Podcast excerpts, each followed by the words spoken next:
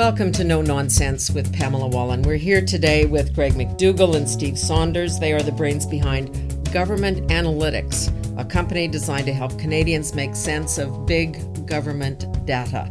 Literally thousands of pages of information that the government collects on just about anything you can imagine. And of course, it usually sits on a shelf. Steve is a software analyst who has co founded tech companies and worked at IBM. And Greg has been advising governments and professionals on public policy and risk assessment for over 30 years. Okay, so here's from your latest report Canada's household debt, corporate debt, not for profit debt, federal debt, provincial debt, and now municipal debt is among the highest in the G7. The COVID costs are going to continue uh, for a while. Can we sustain this? No. Uh, the, the difference here is, and I like to use the analogy of the Parisian condo, all right, the, the, the home or the apartment in Parisian in Paris, that that where the mortgage gets handed down from generation to generation. Mm-hmm. Now I have no idea if that's true. It's just a myth I've heard somewhere along the line. It makes sense to me yeah. because uh, the square footage uh, of an apartment or condo in Paris is probably a hell of a lot more than in in Saskatchewan. Yeah. And the only reason I say that is if Canadians accept that that may be the reality, I think sure, yeah, we can sustain. I think so, but it's th- th- this transition that's going to occur, and, and neither Steve or I are economists, right? Right, but is is the silent um, liquidation, the silent uh, insolvency that's going to quietly happen, is is is really going to hurt, because um, and so the people that go through that like how long can restaurants hang on? Exactly. And then and, and, like this isn't rocket science. And then they're asked to come back and only put half the chairs in the restaurant. Right. Well, and the then mar- they might be shut down again. And and the margins were so low to begin with. Right.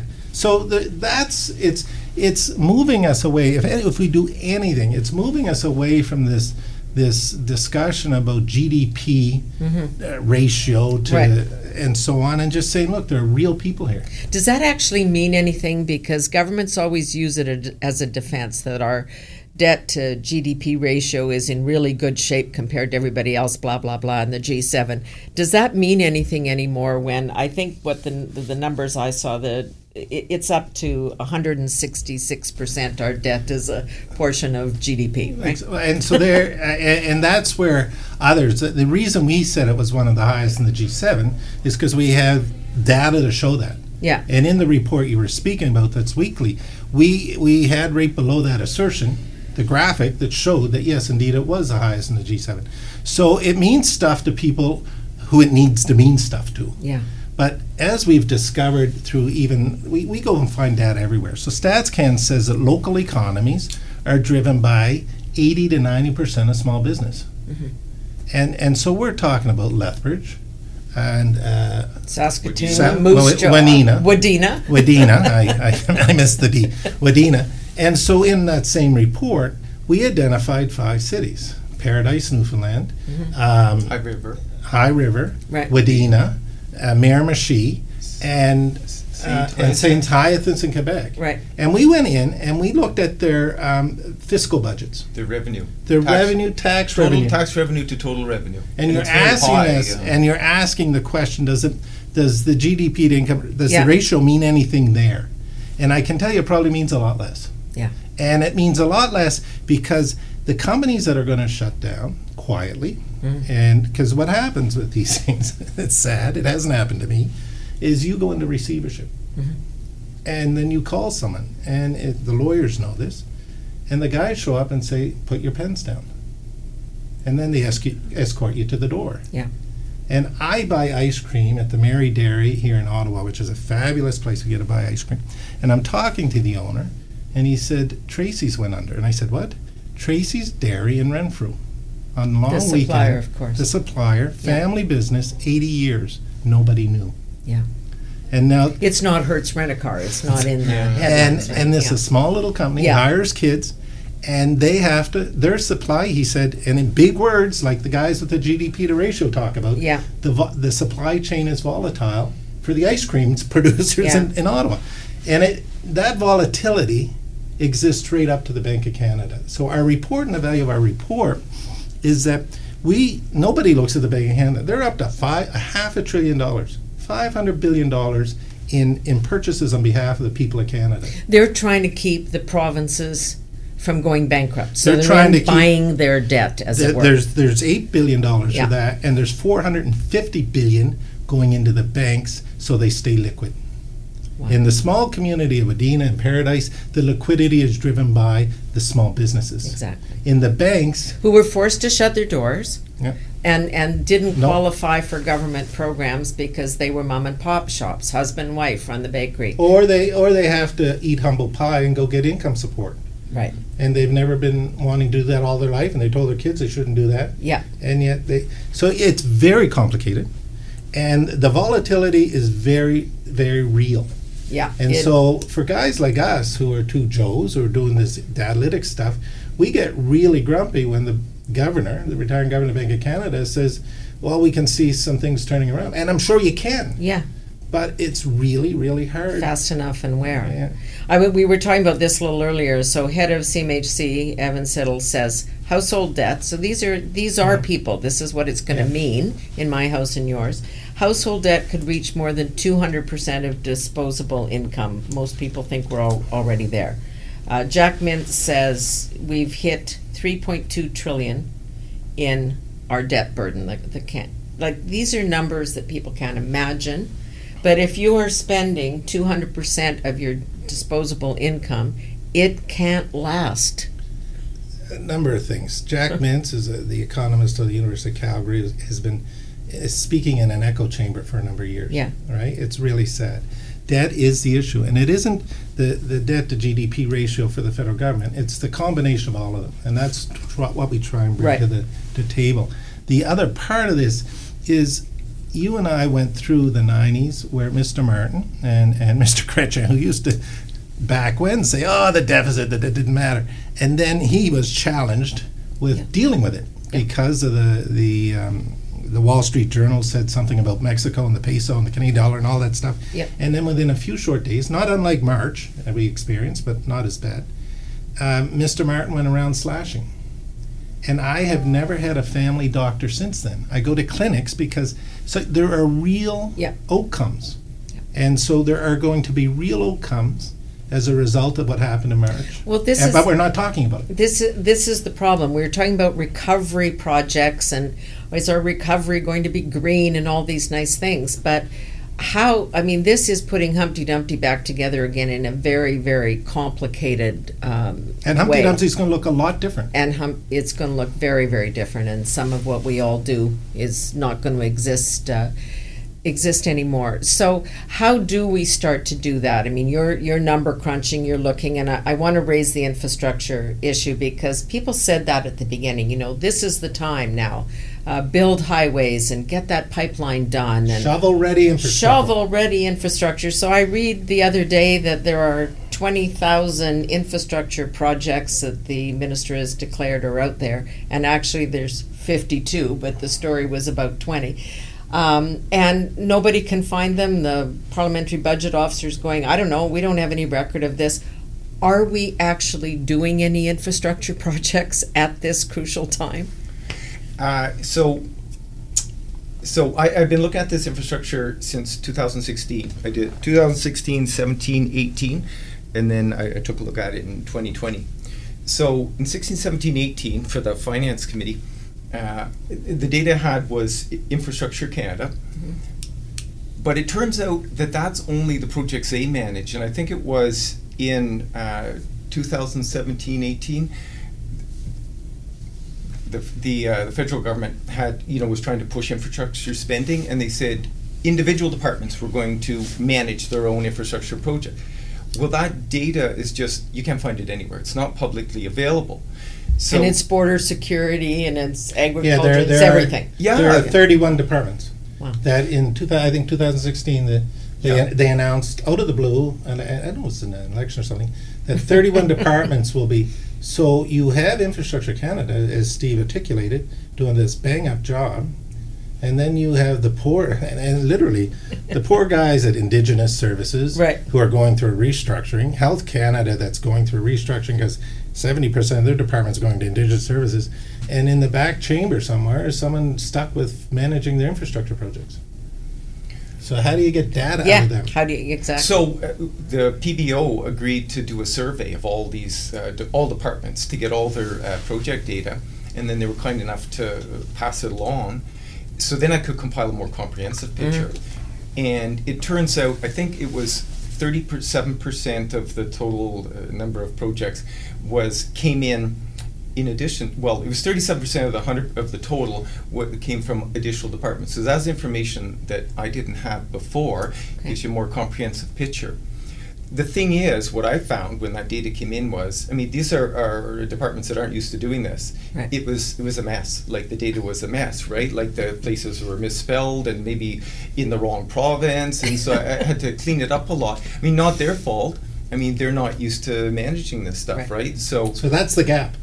Amazing. That's where, and and and Steve was working. We were in different camps at that point, but Steve was, and when I say that, different employers working for the committee at National Finance, Right. Right, and so the PBO was giving the committee the, some of their findings that he was crunching. It wasn't our firm at that time, Right. and so. Okay. Uh, and that's where they get exasperated, and and our firm, we go and look for data, we go and try and find raw data. We don't speak to anything that isn't. We're not opinionated in that Right. sense. And so uh, that's, I guess, led to more of the creation of what we're doing. But I'm coming back to Yeah. this question, like there is there are there infrastructure projects out there? You say that there are. It just we may not be able to find it through the Yes. data, and Yeah. therefore people can't explain it. Right. So for sure. So the last time PBO did a survey was in 2018, and so at that time, so at that time, I just have here uh, 2018 approved projects since April 1st, 2016 was 11,631 uh, April 2018. So that was the last time I had a comprehensive list of infrastructure projects. January, when I did it again, January, it was just the Infrastructure Canada data. And so they had 5,967. So it, it dropped from, you know, 11,600 to 6,000, like about 50% drop. But that's just because I don't have access to all the data from all the departments. And I'm sure it's increased since mm-hmm. 2008, it's two years ago. But that's sort of the void that I have is. So money's out there. There are projects somewhere. We see activity here, there, and everywhere. So it's funded by somebody, usually in part by government. When you're uh, so that they can put big signs up. All governments love love to do that. We just don't know if it's targeting the problem. If we're actually Or you don't really know if the project exists. And I'm not saying it Wow. doesn't. You take you take it at the, the word of the official, Yeah. whoever the official is. And it may you- exist on paper. It may be and and would have to. I'm, Yeah. I've been in departments all my Yeah. life, and and it does.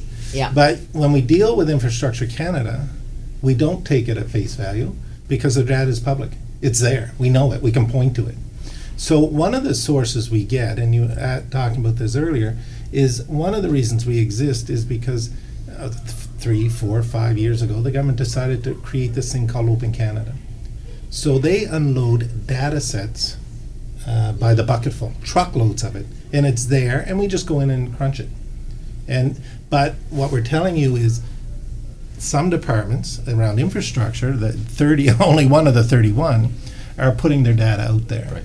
And so, we that's just don't know on the Don't other. know. And so it doesn't mean it doesn't exist. Yeah, yeah. It just means we can't cross-reference it. Like, and more importantly, like we can any number of other projects. And we don't know whether those infrastructure projects, because now they are under all these other departments, are actually job creators. I mean, we know that building a pipeline or, or a, a new part of Highway Number One would create a lot of jobs and in local. But if there's something at border security or uh, agriculture Canada, which which is employing two people to look at data or to look at a new program, that may not be having the function of infrastructure projects at all. Well, and exactly, and the reason I jumped into this it was that uh, any government framework has a set of objectives. Right. So you first go in and search those, and the Senate committee's done two or three really good reports on this.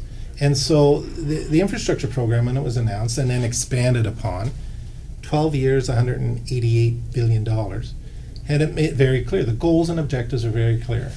Uh, long, uh, long-term jobs, and added value. Like they're, they're stated.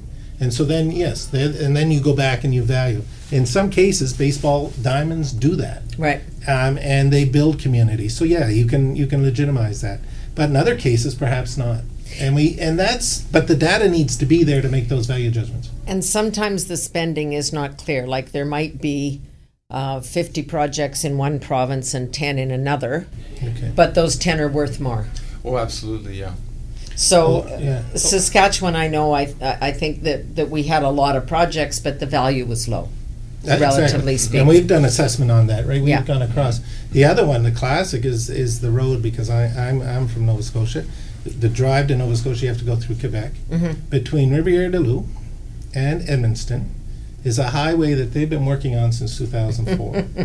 What's bizarre about that highway, and not bizarre at all, but what it's telling is that 80% of the GDP for the Maritimes, and perhaps even Newfoundland, so Atlantic Canada, goes down that road. And it's taken this long for them to Right. build it. Like, could they not have moved infrastructure money around between New Brunswick and, and gotten it built faster? Right. Because you're talking about local economies. That's the type of decision and discussion that you can have when you pull this information up.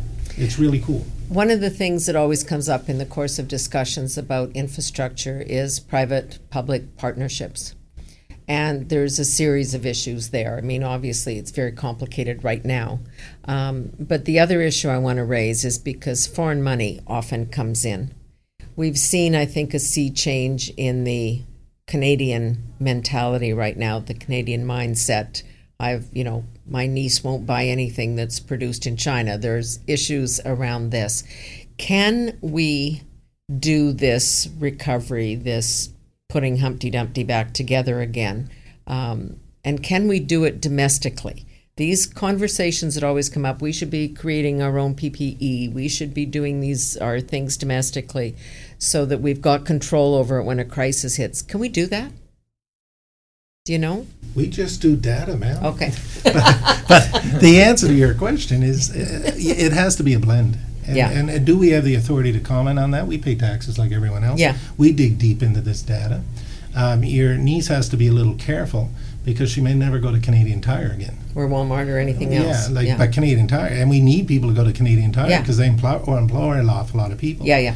There is a hospital, and I'll bring this closer to home. There is a hospital being constructed in Corner Brook. Mhm. Yes, in Newfoundland, the western side of Newfoundland. It is a PPP, and I am I have no idea the details of it. I can only assume there's foreign money coming into building that. You cannot close like you cannot somehow say that's bad, because that might be the only building that, if anything, we've discovered through COVID, that might be the only building going up in Newfoundland for a long time This because is- they're in such a bad state of affairs. This is the issue, so that, that it's there for everyone. So I live in Saskatchewan. We'll talk about the non-funding of grain farmers throughout the whole uh, COVID chaos. There's been no direct money, only an extension of uh, access to credit. What farmers don't need is to be further in debt, uh, even though they might have a longer time to pay for it. We can't sell our canola, one of our major products and exports in Saskatchewan, to China. They've shut it down. We're having some other disagreements with China on a whole uh, range of, of things. How do we um, try and shepherd that recovery when there's so many things out of our control, like a country like China shutting down its purchasing? How, how can we manage these issues? Is there anything in there that's telling you what direction we should be going? I was talking to an economist uh, in, in Nova Scotia and uh, about this, about the Bank of Canada, and, and where this is going, and it, it gets back to your niece a little bit. Um, one of the things that there are two really two winners right now going and coming out of COVID. Those in the, and, and they should be applauded. Those individuals who don't have debt. Now, unfortunately, it's a small number of people, as we know. The numbers tell us that. Right. But those individuals who saved their money, put it under the mattress, they are they're, they're in a better position. Those people who have debt are going to have to get more debt, and that goes back to your very earlier question in this. So what? But back to what the economist and I were speaking about, and back to your niece who who's who who has this domestic perspective, uh, uh, coming at her. I mean, it comes down to if you have your own garden, and you're tending your own affairs, you'll get through this. And if you have the capacity to get your own, like it, it's Yep. it's sustainable. But- But it, it's it's going to be very complicated because when people say we're going to be in a V shape recovery, and we're going to what's the expression? Not explode out of this, or we're going to um, rebound with great Yes. the only way we can rebound is if we take on more debt. I, I, I don't Yeah. unless somebody finds, and that was the purpose of this week's report we did, and and this is data. This I'm, Yeah. we're not economists. Uh, we went, we looked, and so it goes back to the volatility of small town budgets are based on property tax. Yeah. And if you have some insolvency, some layoffs, right? That's my next point. The only way for government, you know, so we're all going to have to take on more debt, and government's taking on more debt. And really, the only way to raise some quick cash is tax. There's nobody left to tax if people aren't working, if they don't have jobs, if the municipalities can't, you know, they can't take blood from a stone. So um, we just go down this indebtedness road and say, good luck, generation four down from here. And here we are in the basement of some building having this discussion. and the question is, why isn't this discussion being heard on every Correct. media outlet in the country? Why isn't it in the papers? Instead of talking about debt ratios, instead of talking it's a possibility of a V, we know there's no. It's a U recovery. It's a hockey stick recovery. Yeah. Like it, it's uh, about a month ago, and I watch. I'm a I'm a uh, a, a 60 minute CBS 60 minutes groupie. Uh, about uh, three or four weeks ago, they had the head of Ford, not the head of Ford Canada, but he's a Ford, one of the Ford family, and he was vice president of X. I don't know, vice chair of the board, something. And he said, politics is not going to settle this problem. It's it's it's science. Yeah.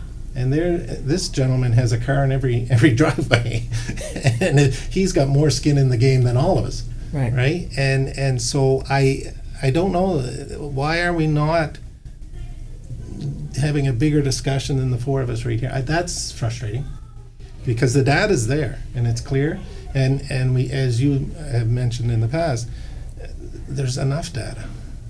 This is, I guess, what we're going to try and do here um, with no nonsense is kind of have this discussion uh, here. Maybe it's just the small group of us now, uh, but to include more people because I, uh, I think we haven't we haven't looked forward. We're we're dealing in the present. We're still playing the blame game about why this happened and all the things we could have done. We need to look at that, but I think more importantly, we need to manage uh, where we're going.